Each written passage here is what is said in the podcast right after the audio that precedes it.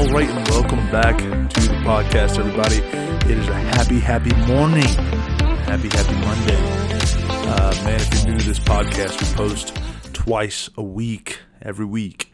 Mondays and Wednesdays, we have a segment called Monday Message and a segment called Wednesday's Word from the Wise. Uh, this podcast is dedicated to growth uh, your personal growth. So we want to help champion that and be your tribe that's going to help see growth in your life. So, uh, we've been on this series, Understanding You. This is part three.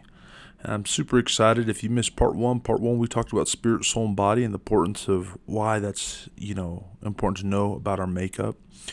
Uh, part two, we talked about our identity in Christ. And today, we're going to talk about our spiritual authority. Now, remember what I was saying. In order for us to maximize or fully reach our potential, we need to understand ourselves. So, in other words, if you're going to maximize your potential, you need to understand you. Why? Because the more that you understand who you are, how you're created, and the abilities that you have, this is going to be the tool that's going to help you get you there. And I love this kind of uh, conversation, this talk, and it's important because a lot of times we, we look at the end in mind, which is not a bad thing. You know, some of us may want a better job, some of us may want to be uh, better uh, financially. Some of us may want to be launched fully into ministry. Uh, some of us may want to have a wife. Some of us may want to have a husband. So on and so forth. The list can go on and on. But if we're going to maximize those things, I think the, the best thing that we can be rooted and grounded in is understanding ourselves. And I'm spending a lot of time talking about the spirituality of ourselves, but this is important because the more that we understand or we see ourselves this way, the more we are going to operate in God's best. So, let's talk about spiritual authority. So, you have the authority of Christ living on the inside of you, right? That's what we're called Christians, Christ followers. Um, we are his children. And just like his children, we have the ability to speak with authority you know, I like the in Genesis, the beginning of how the world was created. This is powerful. You know, God spoke things into existence. In Genesis chapter 1 verse 3, he said, "Let there be light." And there was light. So the creator of this world, what he what did he do to create this world? He spoke things into existence. Well, that's powerful because just like our Father God, we're a chip from the old block. In other words, that same authority of speaking things into existence is actually living on the inside of us. And I'll prove that here in, in uh, Mark chapter 11 for time's sake, I won't go through all of it, but I, I want you, uh, I challenge you guys to read that chapter. But it's powerful because there's a moment where, where Jesus is hungry and there's a fig tree and it's not producing anything. He spoke it, uh, spoke and commanded it uh, for it to yield no more fruit. And it was powerful because the next day they walked by and they realized, man, you know, look, the the fig tree had died. You cursed it and it withered away. And this is powerful. Jesus uh, replies in Mark 11, 22, and it says, So Jesus answered and said to them, Have faith in God.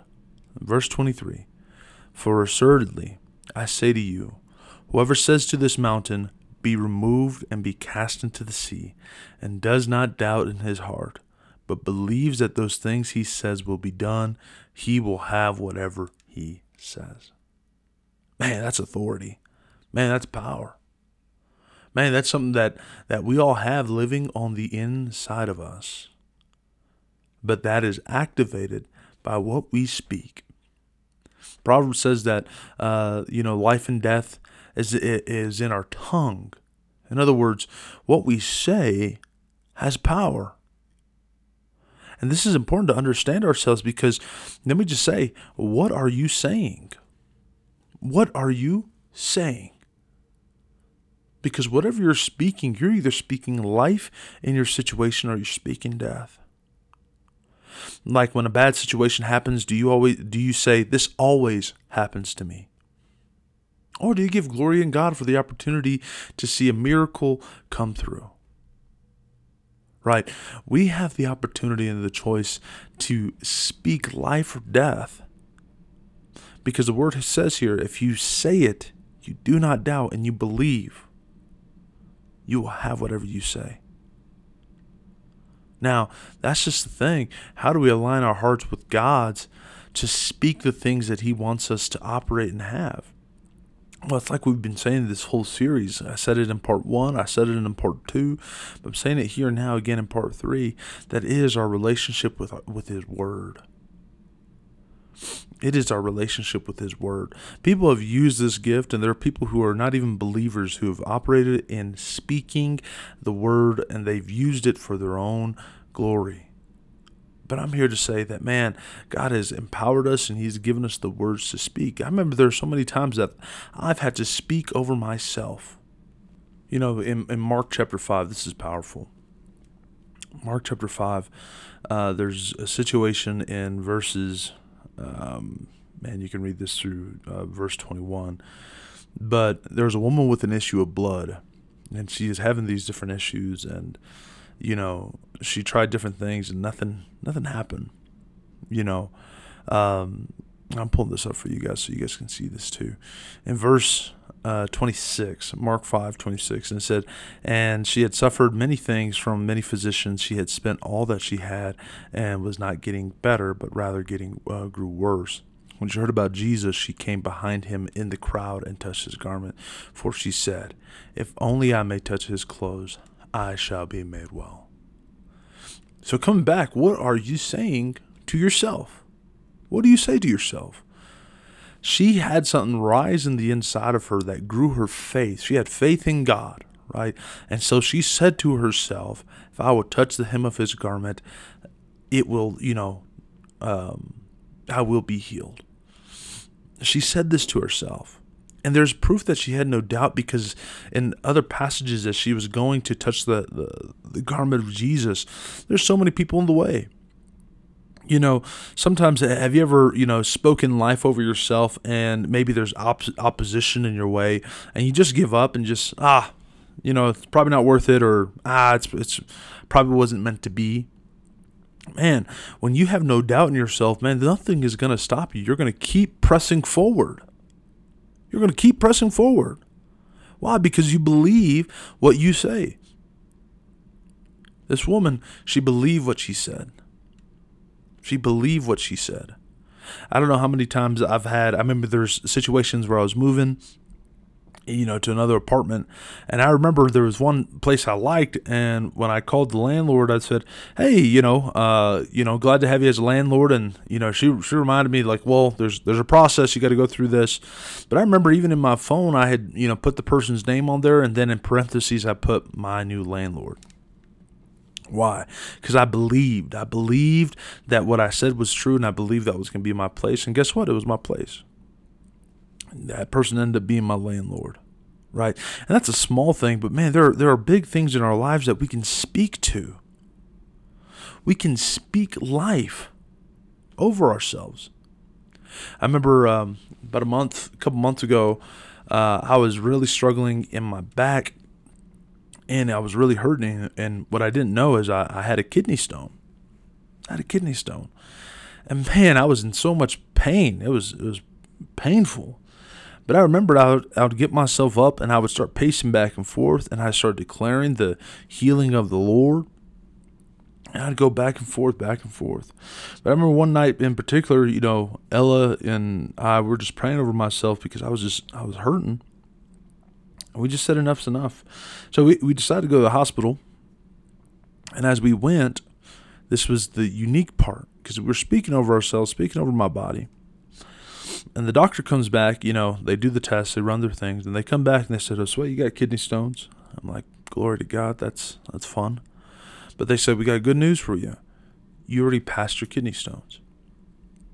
And the thing is, I, I looked at my wife and I'm like, Babe, I, I would have known if I passed some kidney stones. As a guy, yeah, I'm pretty sure I would know. But the unique thing is, I never felt anything. Never felt anything at all. Right? We get back, I feel good, I feel 100%, and I, I feel fine. And that was powerful. Why? It's because we were speaking over my body and we were commanding these things to go.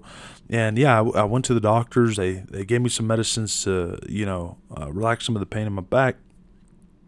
But at the end of it, you know, I believe God destroyed those kidney stones.